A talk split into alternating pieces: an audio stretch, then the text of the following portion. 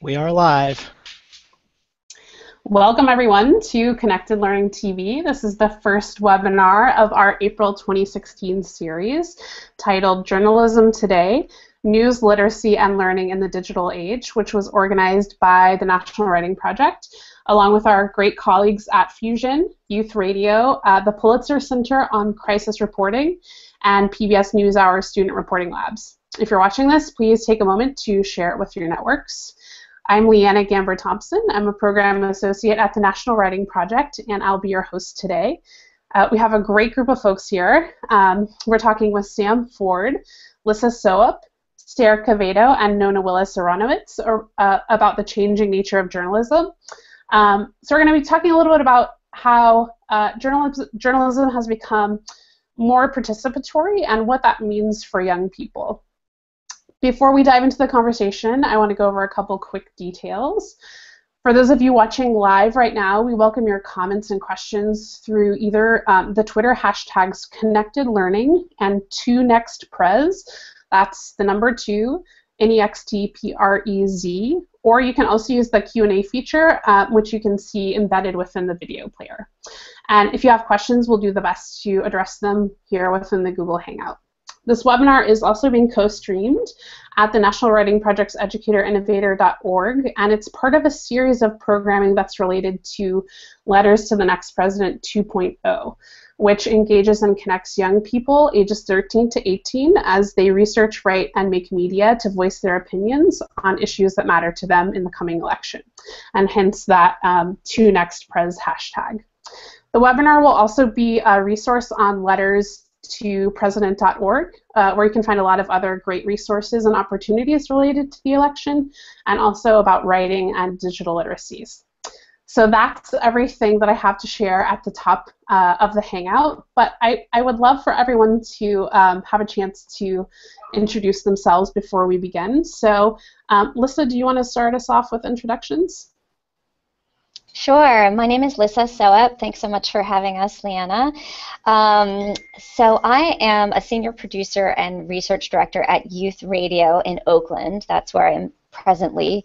Um, and uh, Youth Radio is a Peabody Award-winning youth driven production are all about engaging young people as participants, as leaders, as the kind of next generation voices of journalism.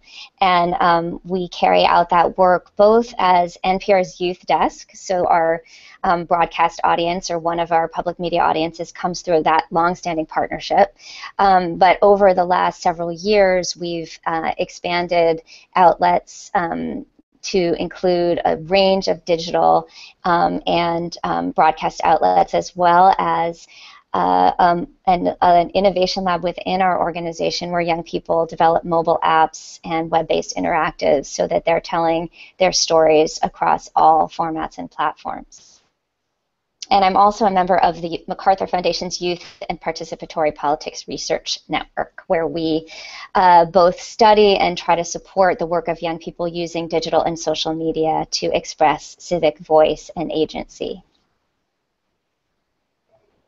Fabulous. Thanks, Lissa. Um, Nona, do you want to go next?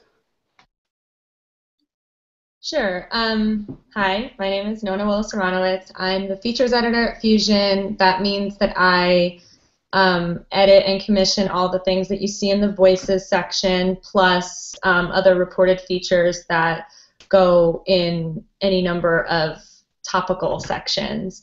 Um, what I do is a combination of um, commissioning personal essays, sort of like topical and news pegged essays, and more traditional reported features. And some, something that I like to do is get um, people who are used to only writing personal essays or opinion pieces and trying to get them to actually become reporters. Um, and conversely, I get reporters to put a little bit more of their own voice um, into their pieces. So it's kind of, I try to, you know, make the voices section rigorously reported and researched, but also really personable and intimate and authentic. Awesome, thanks, Nona. I'm just going to go across um, the screen as I see it on my um, Hangout window. And Sam, you're up next.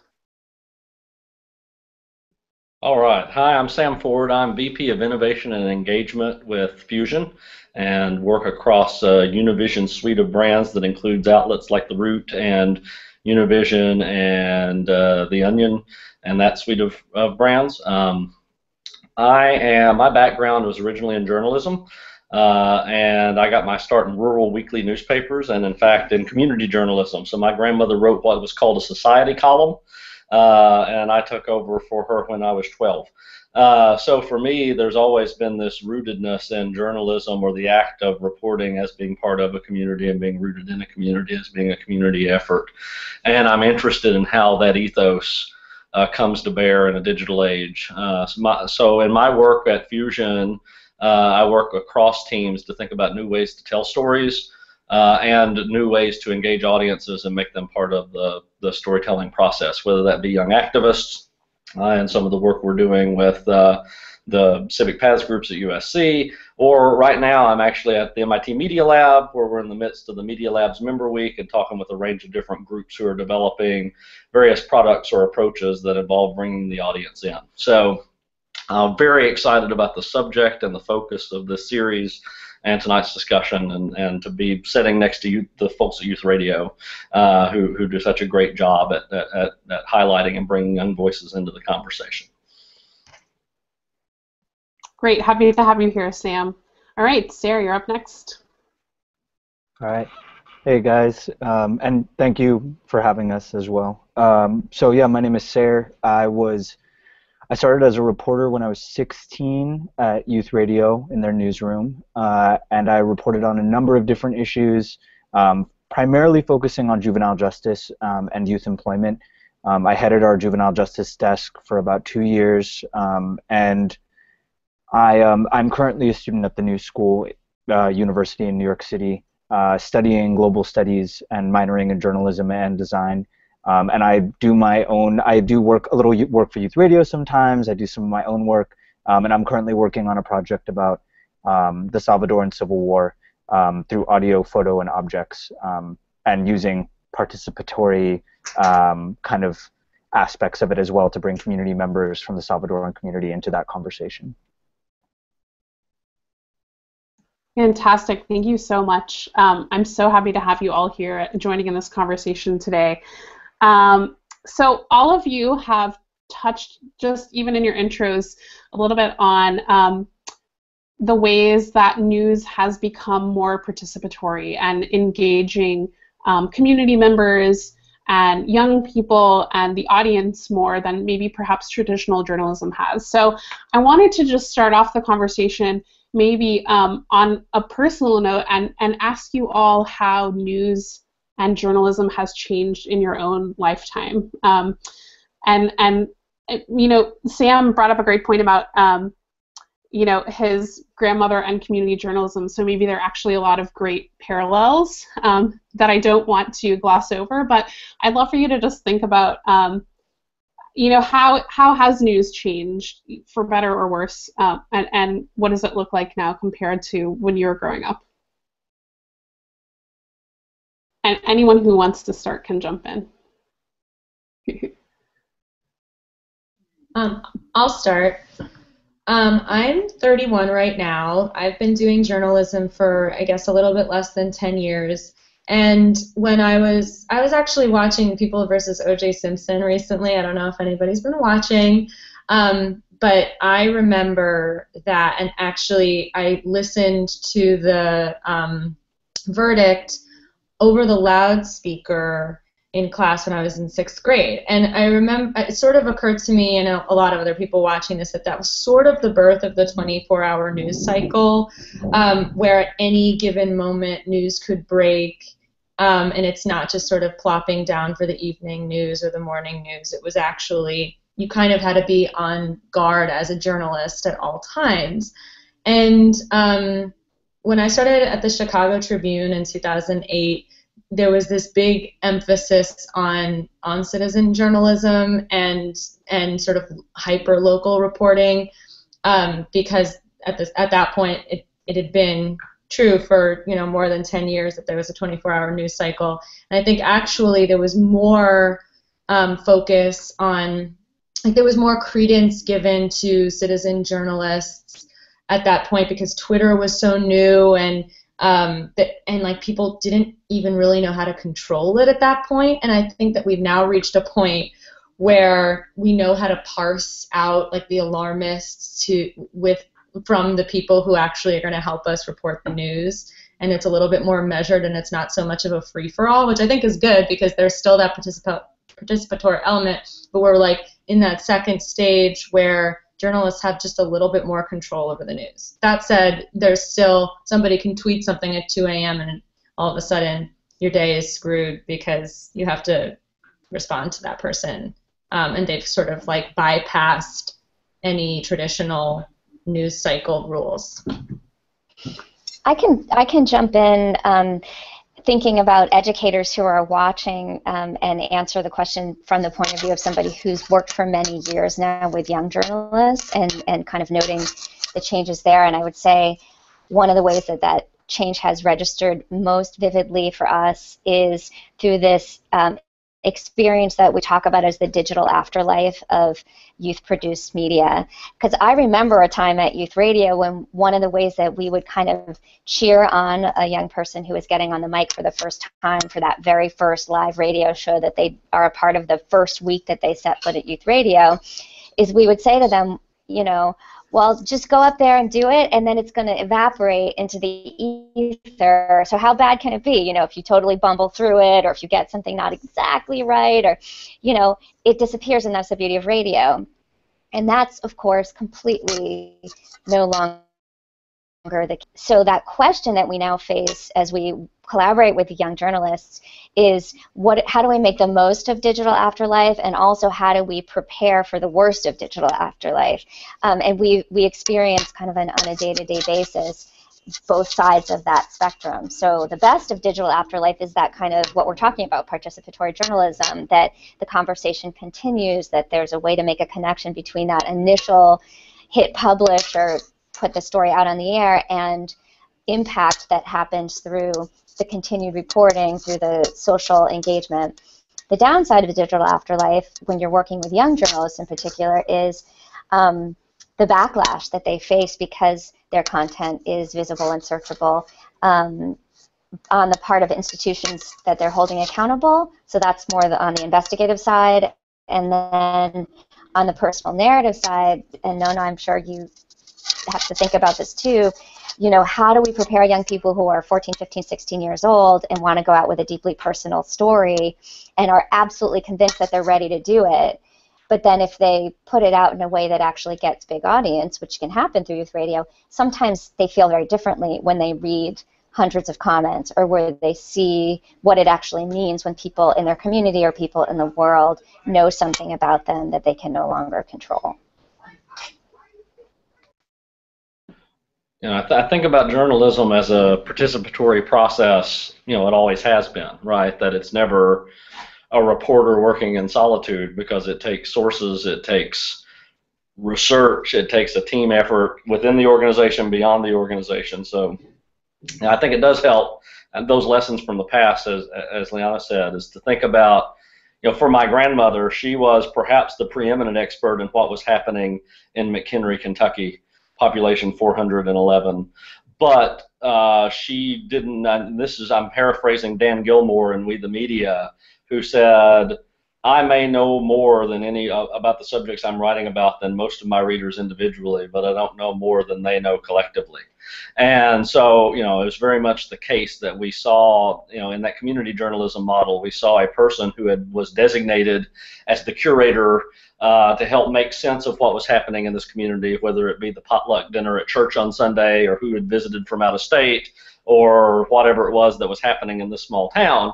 And she was perhaps the one person who knew the most, uh, but that was because of the connection she had to a community. And I think it's important for young people whether you know uh, the, thing I hate about the title citizen journalism is it imagines that everybody secretly wants to be journalist, and we don't, right? Most of us, just like the idea of you know anybody can be a media producer now. Well, most people don't consider themselves media producers or have a desire to you know be a media producer in the traditional sense, the way we, that thinks.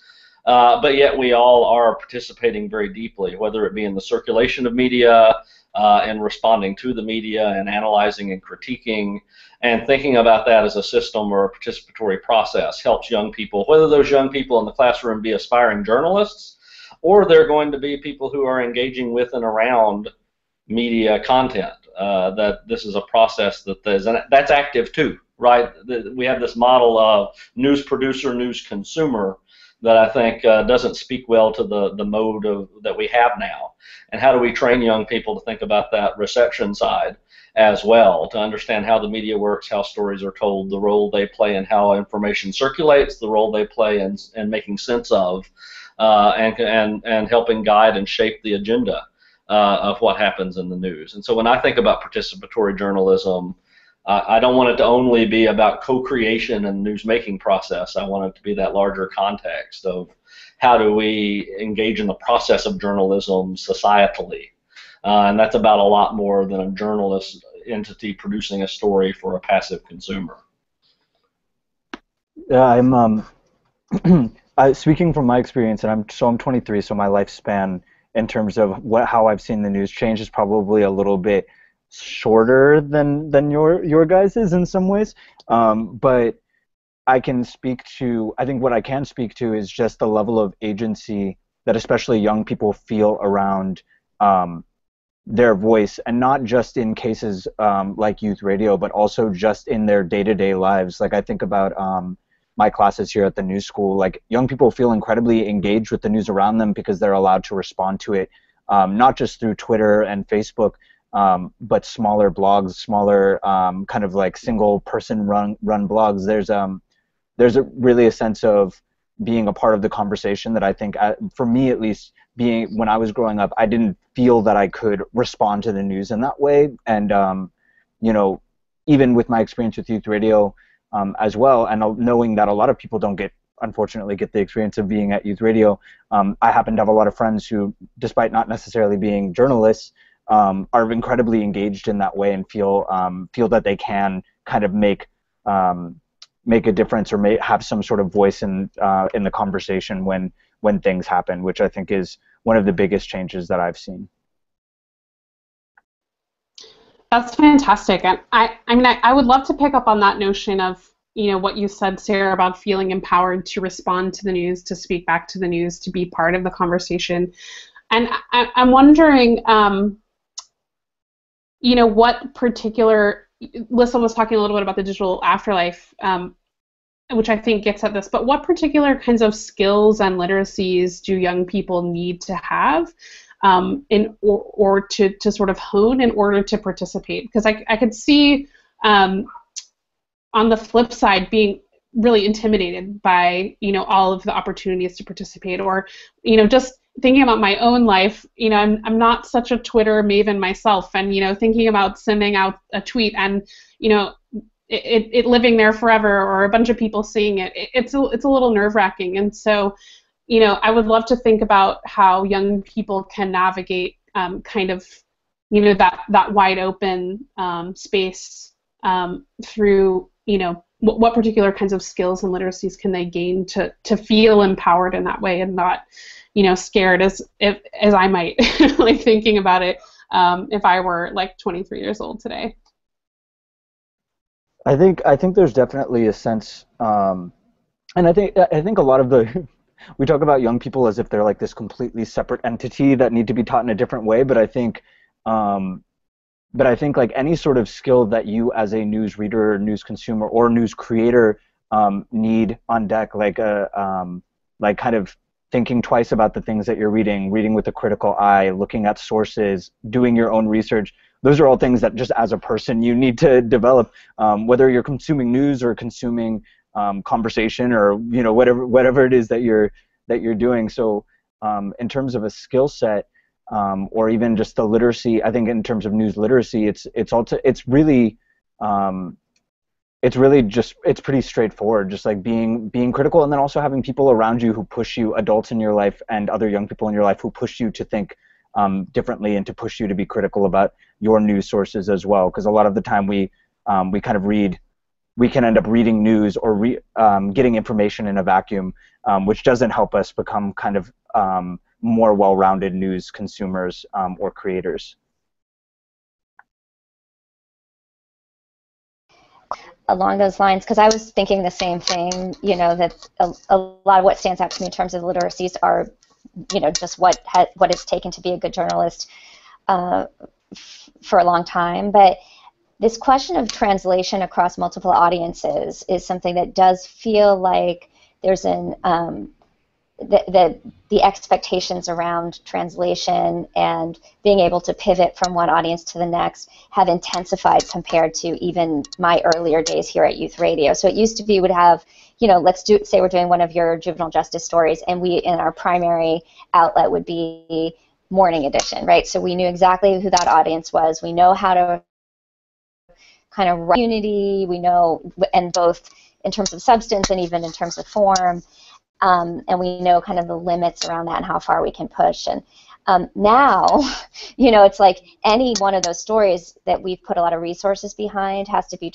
translated for Snapchat and Instagram, and there has to be a Facebook play, and there it has to continue. You know, there has to be a ramp up to it, and then there has to be the what next part after, and maybe there's a live event that's connected to it. So that ability to translate those core ideas out of the reporting to this range of audiences at the same time that same time that you have to realize there isn't a wall around any one of those stories. So anybody who you think is in one audience can certainly migrate over to another and see exactly how you're talking about your material, even when they are not the intended spectator to it. So that seems like a, kind of a, a, a form of literacy that um, has intensified. But I'm curious if if you, Sarah, or others would agree or disagree.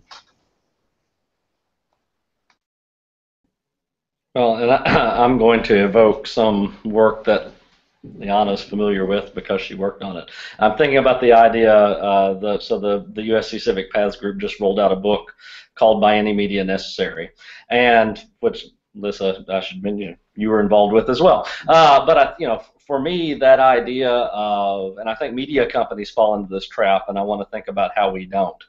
Um, is the question of you know once you build a set of set of platforms, you think you have to tell a story in every one of those platforms becomes uh, it's in me uh, you know a, a, problem that that leads that that leads you in the wrong that leads you in the wrong direction. And so as we're encouraging young people in their mode as producers or storytellers to think about what's the story we want to tell and what are the formats or the platforms that best enable what that story is going uh, is going to be is something that not only I think it's great to encourage young people to think about, but we as media organizations have to be better about because often you know we have the reverse problem. We build channels and then we think, okay, how do we fill them with content? And I think content's a very ugly word uh, because it sounds like filler, and that's often what it becomes. Well, we have built X now, so how do we fill it with stuff? And yeah, you know, rather than saying this is the, the issue we want to cover, this is the story we need to cover, what are the platforms or the, the modes of production that'll best capture that story? And then I think for the audience, you know, whether or not you plan to produce stories, how do you understand how these me- this media is made? All the way down to, and I'll go back to, to, to, to the point that Sarah made earlier, is how do you think about, you know, I think young people matter, especially not because they're these different into you know the millennials. I don't want to get Nona on that angle, uh, but you know that, but that idea of all these misconceptions of what millennials are. I, you know, the one point I would say is for young people, it's the place where we have the best point of intervention for this sort of civic education because I think uh, you know most adults need a lot of this sort of education too, but there's no easy way to reach them anymore. And uh, and quite the same way we have the captured attention of young people in the education system. So how do we help them think about uh, you know crafting the next generation of people who are very savvy consumers of the news uh, and not consumers at all, but active participants in the process. And that requires understanding everything from business models of how commercial journalism works to the business model of the algorithms of the companies that give us access to that content, to the search engines that allow us to reach that content, to have some working understanding of the tools that we work with and how they're, you know, however imperfect, they're the ways we can engage civically and how do we use them for our own uses and purposes seems to me to be an important set of questions to empower young people with, all the way down to their own responsibilities, which is to say, the simple act of sharing a story. You know, how is that a civic responsibility as well? And what what what need do you have to vet the information you're going to share? And what does it mean if you discover something you shared was wrong? Uh, you know, what's the retraction for an individual? All these questions are journalism questions, and as we have taken the mode of distribution away from media companies, and we all play a greater role in how information circulated, you know, the old Spider-Man quote, "With great power comes great responsibility." I think there's a lot of potential here, but I'm worried if we don't you know stress the critical thinking that that, that Sarah was mentioning. How, how how do we approach that, and what do we need? What kinds of questions do we need to ask? And I think the the classroom is a great place to engage in those questions. Uh, uh, and that's you know that's real work that, that educators have to roll up their sleeves and get involved with. And it's great that the National Writing Project and others you know uh, provide tools and ways of thinking about it. Um, I just I just want to say a word about um, opinion writing and personal essays because I think that quote unquote young people and I'm kind of including myself in this category um, get a bad rap for just writing personal essays and confessional things that quote unquote aren't journalism. And I think it's a little bit more complicated than that. I think it's actually really refreshing and and a call back to sort of the new journalism of the 1960s that there actually are there are more spaces to have a sensibility and um, and like sort of personal connection to what you're writing. Um, I think that's actually a positive development, but I think it can go, it can ring hollow when there's no context behind it. Um, I get a lot of pitches that are just like, here's this super personal thing about me apropos of nothing except that it's kind of sensational. And I never assign things like that. What I really try to do is get the writer, whenever possible, to understand the cultural context um, behind whatever they're going through and then ask them again whether or not they think that there's something there. And in many cases, like I said in my intro, I'll encourage them to do reporting around it because it's one thing to write a personal essay about an experience, but it's an, it's an, and it's another thing to write a longer, more researched piece about why your problem isn't just your problem. It's part of the larger pattern.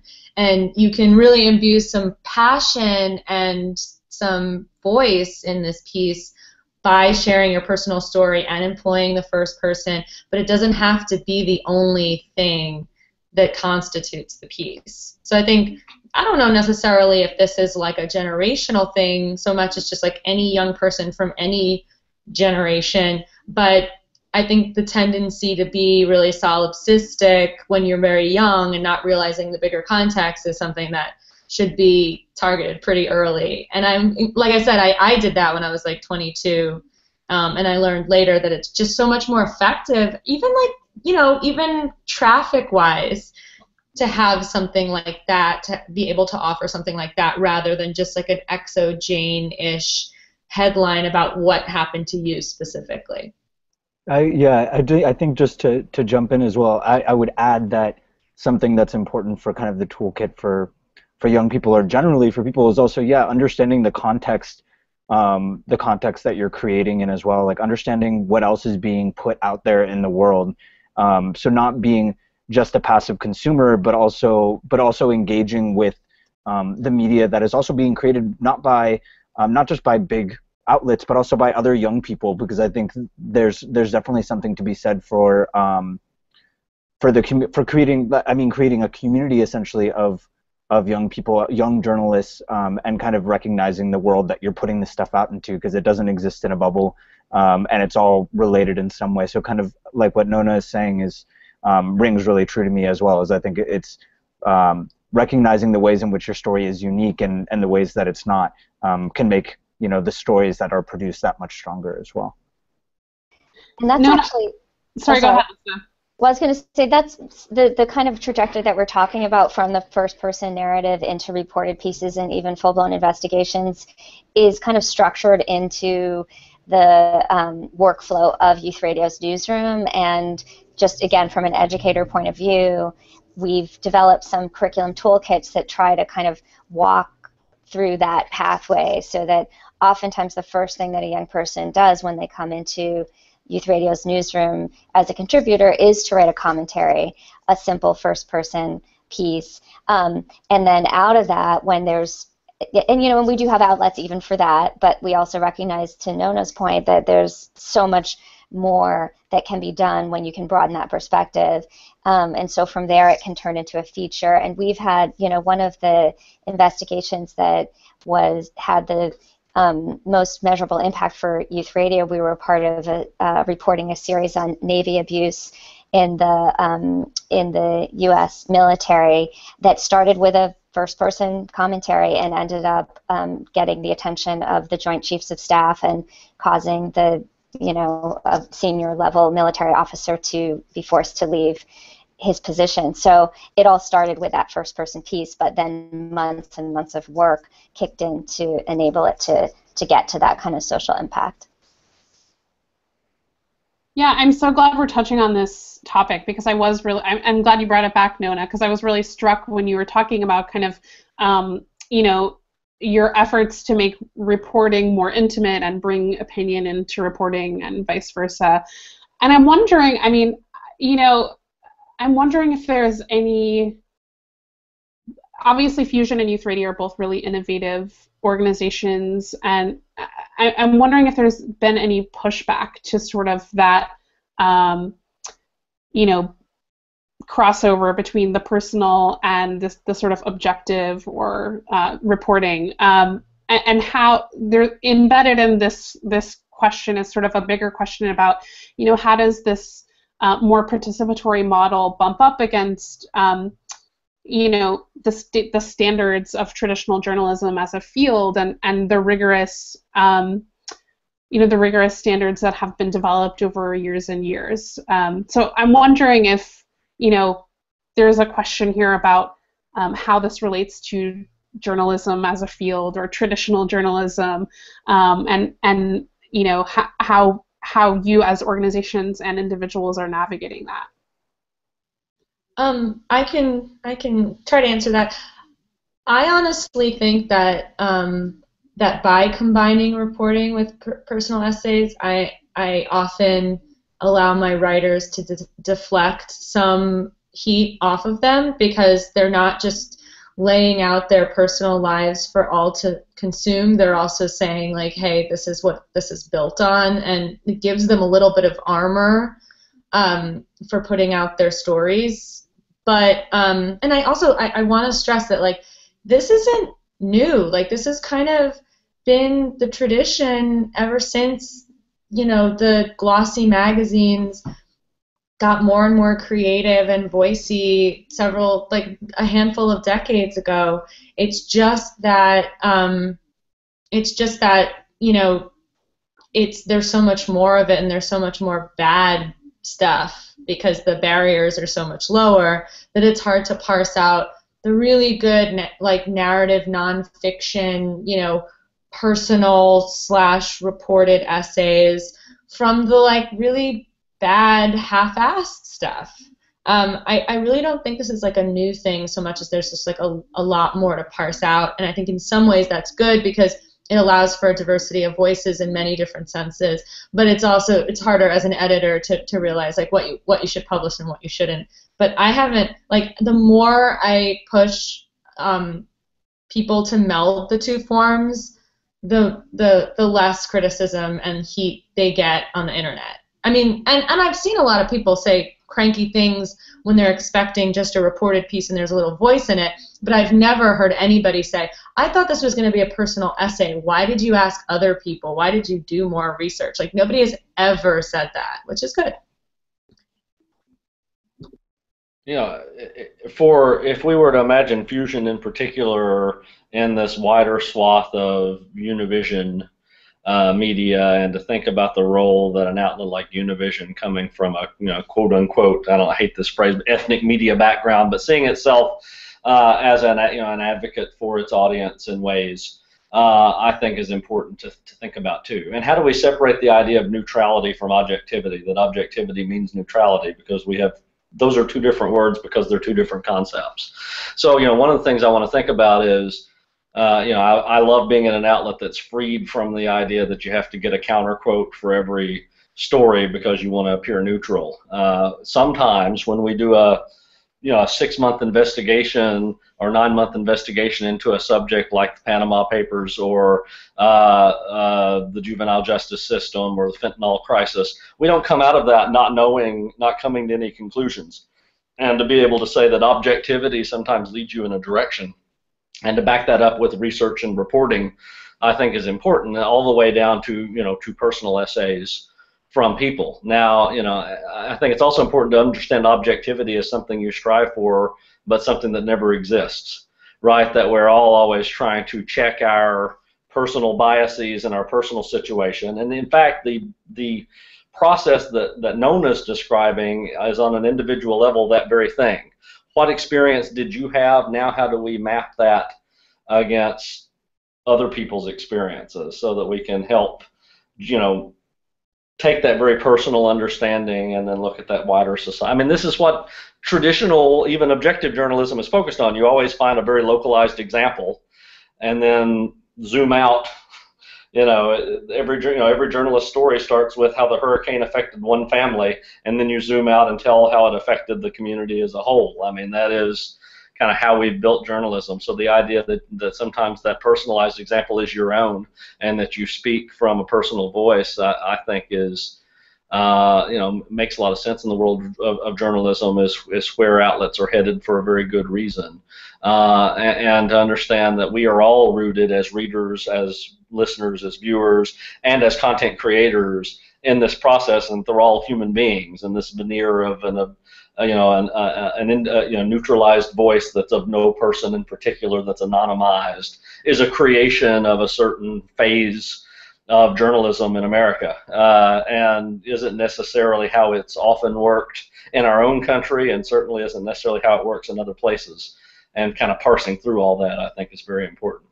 Uh, and and you know, I think it's important to to work help young people back to history and context. One of my grad school advisors was a media historian, William Uricchio. You know, and always it's how do we understand the current media moment and where's media headed by where media's been. Uh, and you know, and I think we often have to give that context to young people in the classroom is to understand kind of here's how things are now, here's how they were a few years ago, here's the larger history of these sorts of things. Sometimes we can be freed by going back to the moment before we decided this was something else and I feel like we're in one of those moments now in the you know what's still early days of digital journalism kind of frees us from this old broadcast model that we were in a few decades of, but that I imagine a very few people could produce journalism and send it out to everybody else who passively consumed it uh, is a fairly recent phenomenon, and I think is a bubble in the overall media history rather than the norm.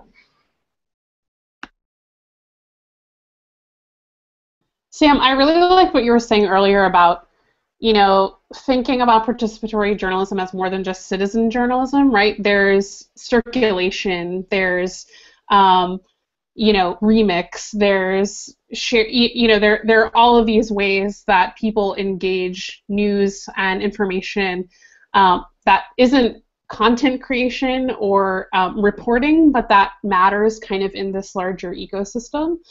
Um, and so I mean, one of the things you mentioned, thank you for the plug earlier By Any Media Necessary. Uh, it's a, a co authored book uh, with a group of um, scholars at USC uh, that I worked on with Henry Jenkins, among others. Coming out um, next month, so check it out. And Lissa wrote the afterword for it. So, but as I was doing um, research for that book, one, one of the things that struck me is that you know, young people really get get their news in a different way. Um, most of the folks that I talk to, and, and I think about my own practices as well, and I think this fits in. You know, it's like I find news in my Facebook feed or in my Instagram feed.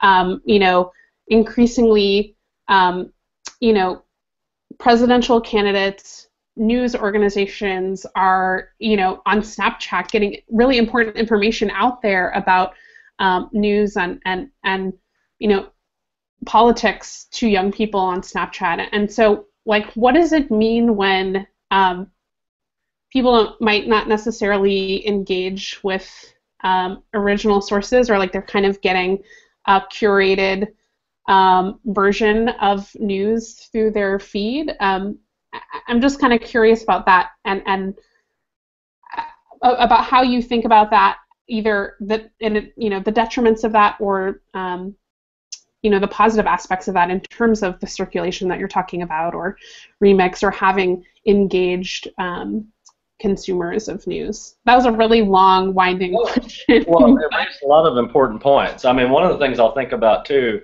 is how do we think about journal, you know, the act of journalism, if we're thinking about like engaging with social justice issues and topics that are important and thinking through and parsing through things, you know, I would say that some of the best uh, outlets for helping us think through a lot of important news questions have been entertainment outlets, right? How is uh, you know, really, really good. You know, whether it be the, you know, the great work that the team that does East Los High uh, does, uh, all the way to you know thinking about how a series like American Crime or House of Cards help us reflect on things in some ways better than journalism does. Um, you know, by being in that fanish sort of entertainment realm.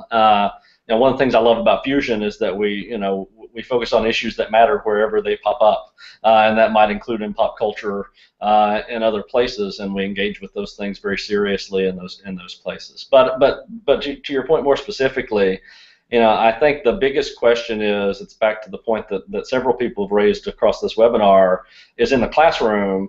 How do we equip people with the critical thinking skills to be uh, fruitful participants in this overall process because there's a lot of potential here for powerful, transformative ways of engaging, but only if we understand how we're engaging the uh, ramifications of our actions and feel connected as a community, right? So if you don't feel any connection, I mean, if you think about a lot of trolling behavior, it's often of people who don't feel a connection to the community that they're that they're engaging with, right? So to, to give people stakes and to understand how we, how this is a connected process, I think is is important. And uh, you know, so for instance, whether it be Wikipedia, uh, you, you were talking about sourcing earlier, and, and one of the things that often comes up is okay, what's your policies around something like Wikipedia, and rather than banning it as a source in the classroom, how you invite people into understanding how it works, uh, because you know it, and, understanding how research works. There's a professor, Ted Hovet at Western Kentucky University,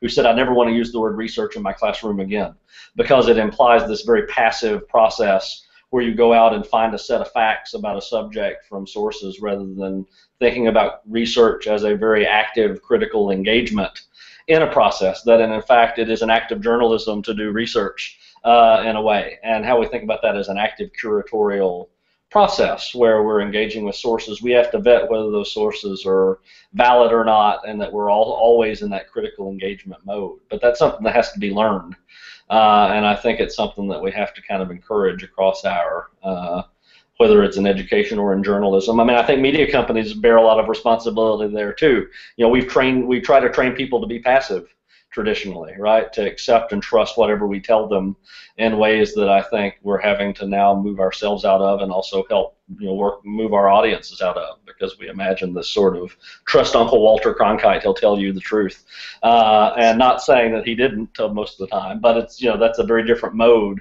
than I think the mode we're in now or should be in now. And you know, uh, thinking about how that connects to a weekly event here at Youth Radio, our editorial meetings, um, we, uh, you know, I'm thinking about and try to come up with stories that we're going to take on for that week or for the near term looking forward. And a lot of those stories come from their social media feeds, and I'm sure this is true of you know non-youth driven newsrooms as well, where they'll say something that's come across Facebook or Tumblr. Um, and what I would say is that's a that's a really important um, set of sources. They bring a perspective, they have insight and access to a kind of analysis, a set of conversations that other people may not have access to, and that all of that material is newsworthy. But the act of just reading and even sharing, um, sharing in their social media, I would say is an act of participatory politics or a kind of civic engagement because they're looking at they're combing through this information and they're finding what's interesting and they're sort of coming up with a way of potentially seeing that as a starting point for a story. But for it to move into the realm of journalism, they have to know what to do with that material. They know how, they have to know how to advance those conversations, to interrogate those conversations, to tell something new out of it, and that's where we come in, and that's where other organizations like ours come in, or that's where individual young people find it within their communities to do that work. So it's not only in our organizations, but it's also in their own um, in their own communities online and in, in real life and in their schools. Um, but I do think it's you know that is where there is still a role I would say for very intentional um, support, education, and standards around what what it takes to be doing journalism out of the sourcing that can happen within one's social media feeds.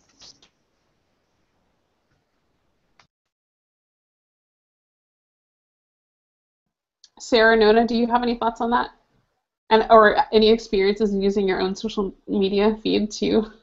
yeah, yeah. No, I do have thoughts on that. I feel really ambivalent about it because um, I often feel as if I'm missing things by simply staying in my own chosen, curated um, vibe. I mean, like, I, I, at one point, well, for many years, I was a reporter who who um, was really interested in, in people's perspectives who weren't from like New York and San Francisco and like Chicago and LA. Um, and I really traveled across the country like multiple times and like had a lot of those people like become my Facebook friends and become my like Twitter followers and vice versa. And I think like geographically, like that was really key to like making me a holistic journalist, like really making sure that like people I was talking to like not only were like ethnically diverse but also in terms of geography and like the kinds of lives they were living. However i do think that like most of us even the purest journalists and who who like mean the best often tend to stay in the same ideological bubble. Just because of like you don't really want somebody who vehemently disagrees with you on political issues, especially if they're emotional political issues, like in your damn feed all of the time. Like it can be really psychically stressful. Um, but I think that's the danger of having a curated Facebook and Twitter feed. Um, I think like that's the main hurdle that journalists and just like productive humans should try to find a nice balance of. Like there's some people that I follow who um, report on and will like tell me key things about the conservative realm without me necessarily having to follow like a ton of conservatives. Um, and that's that's sort of like helpful to me. But I think yeah, it's really important to follow like people who are not just in your circles in many different realms and not people often think of like diversity as just like racial and uh, socioeconomic but it's also like this is a giant country and there's all like a lot of media people tend to be concentrated in several different areas. And i think it's really detrimental. I'm really glad that in early in my career i understood at least that part of it. I um yeah i guess i have some I have some issues with you using Facebook even as a source for that same reason, just because um, I completely agree with you, Nona, in the sense that I think I get uncomfortable when I agree with most of the things that I'm seeing uh, on my Facebook feed, because that means I'm probably not getting a very diverse um, amount of content. Um, which isn't to say that it's not uh, a useful tool to kind of check the pulse on certain issues. Um, and I do think that there's I have a diverse enough um, kind of array of people within my networks that I, I get occasionally get little things here and there that I'm like, huh, wasn't expecting that. Um, but I think um, it's also realizing that the network is the network is is enclosed. That a lot of the kind of conversations that are being had um, that are going to be nuanced, that are going to be informative in a way um, that looking at like a headline or reading a short article um, from or a short uh, comment on someone's Facebook cannot are happening in um, in real life as well. So you have to kind of be able to do that balance, be able to um, investigate and dig deep into the news feed or into the networks, whether it's Twitter or whatever social media you use. Um, but then take that information and then see what's happening outside in the real world as well, because those conversations are happening. Like you can you can read the comments and you can read the articles, but also go to the city hall meetings, also go to the rallies, also um, be willing to strike up in real life conversations with people who you may not be friends with on Facebook, but who also may not agree with you um, on political issues because those are, are obviously great resources. So I think being able to have your hand in both, being able to have feet in both worlds is um, is really important because I think you can get a lot out of both of them, um, but it's all a matter of, of being able to kind of ba- make that balance work for you um, and take the things that you need um, to do the reporting, the best reporting that you can from both of those worlds. Yeah, and something that I kind of forgot to do to say is um, that there's a whole swath of people who are not on social media, never will be on social media. If they are, their accounts change all the time. Their access to internet fluctuates, um, and those people's voices often get left out. I mean, uh, uh, I mean, I think a lot of journalists know that the vast majority of people are not on Twitter, but Facebook is considered the great equalizer, and I think that that's an unfair assumption because there there is a digital divide even among younger people, um, and we always have to keep that in mind. That it's act it's gonna be much more difficult to report on um, you know poor or working class or struggling young people because they don't have the kind of access to and the time um, with like social networks. They just don't. So I always think I always try to have my writers keep that in mind as well. Like don't only rely on social media for your sources because you're missing a whole chunk of people. Well, and to imagine, you know, to forget that Facebook is uh, not a public utility, right? And that there also are people who, you know, when we sort of force you know only audiences who participate. I think about this when it came to like publications that made people authenticate to comment through Facebook, right? So you're now sort of forcing that only by engaging with this corporate entity uh, can you become a valid participant in our conversation. Seems to be a strange place for journalists to put people in because there are a variety of reasons people either can't or might not want to use that particular company's platform. And and you know and to think think about that, I think you know we we're I just met earlier today with. Uh, general professor here at MIT, Sasha Costanza-Chock, who uh, has a platform called Vojo uh, that's focused on just this just this question of, you know, often I think big media uh, you know, classic journalism is about telling the stories of disadvantaged people to other privileged people who want to read stories about them. And that seems to me to be a troubling model. Just like the public media, you know, when you watch public media and it's sponsored by Ralph Lauren and Viking River Cruises, it worries me uh, because you have a very specific model of who's watching uh, who's watching public media, and to think about how we make sure we're telling stories to the audiences we're telling stories about that we're involving them, them in these processes is important. But Vojo is focused on how do you, you know, how do you not have a, a participatory call that only happens on Twitter?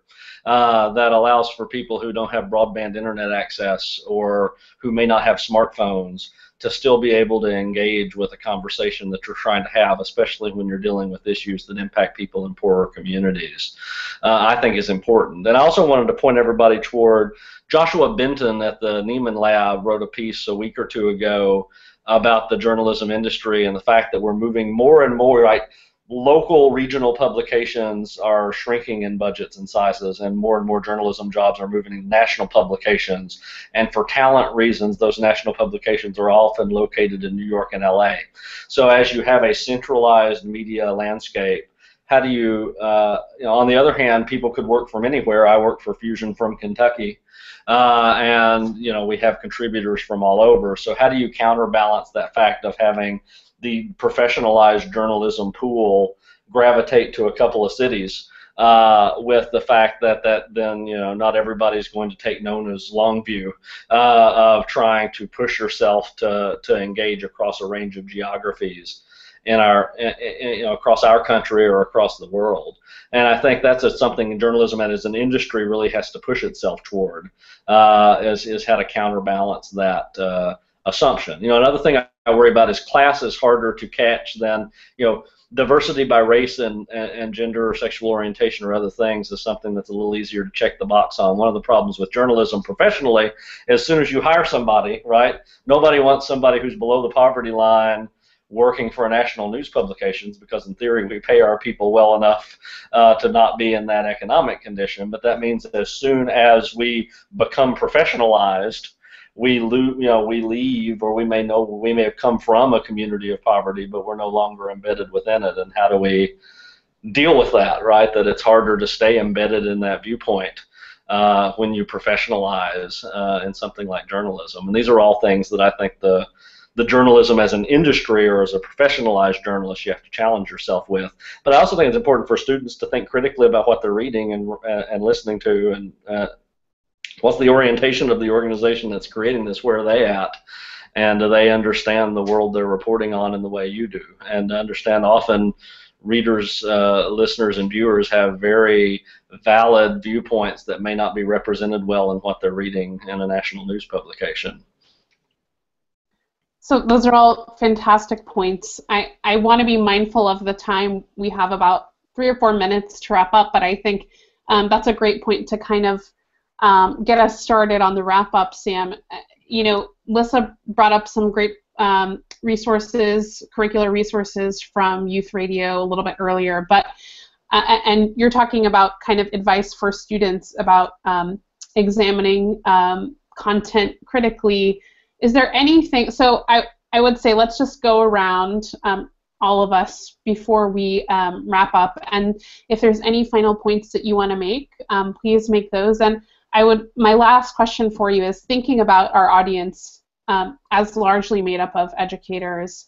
Um, you know, um, what advice would you have for them to um, you know help encourage their students um, be more savvy in this participatory landscape and um, engage the news uh, more critically? So even just little little bit of advice for any educators or learners watching about um, you know how, how to really engage in this environment um, going forward.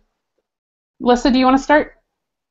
Sure. Um, uh, well, I'm just thinking about maybe it's because Sarah's on the hangout with with me, but um, Sarah and I have worked together closely for, for many years on some of the stories that have come out of youth radio. And um, I guess when I think about teachers and their roles supporting um, students, we have a very different arrangement here. It's not teachers and students. It's really um, young people and adults who come at stories, sometimes from different vantage points, um, who kind of get into that creative space together, um, where young people have final editorial say and should be driving the process.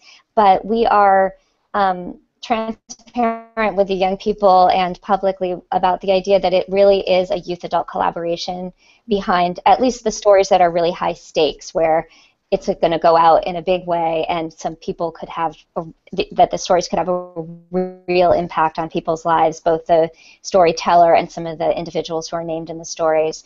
And so my advice, one thought is is to think for for educators is to think of you know kind of challenge yourself to be in that space with young people in a different way, because it's both an opportunity for you. It's incredibly rewarding and fulfilling to be a collaborator with young people in storytelling projects. So it's like it's just fun and great. Um, but it's also your responsibility to stay in it with them if, if things get ugly. And so coming life, young people need um, adults in their lives and institutions to have their backs when that story takes a different turn than the one that was anticipated. And so my, you know, and so there are toolkits out there, and hopefully we'll put them visible in a way that people can see them. And there are ways to, um, you know, to support young people in telling their stories. But part of it is for adults to kind of stay in the mix and stay in the process with them.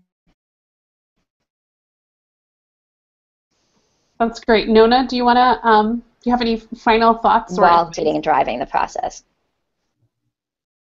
Sure. Um, I hate to sound like a broken record, but um, I would just encourage young journalists to be to get out of their comfort zones physically as soon as possible. Um, I think like when somebody is young, they don't have kids yet, they're like not they haven't been entrenched in their careers yet, they have opportunities to travel and to do other projects that they might not be able to do. Even if you like don't have all that much money, you still can like that's kind of no excuse to just stay where um, you're comfortable. I think that's like the first thing I would tell anybody who wants. You don't want to be a reporter. Don't like. Don't be afraid to leave your hometown, and also don't be afraid to leave like the media bubbles of like New York and DC, basically.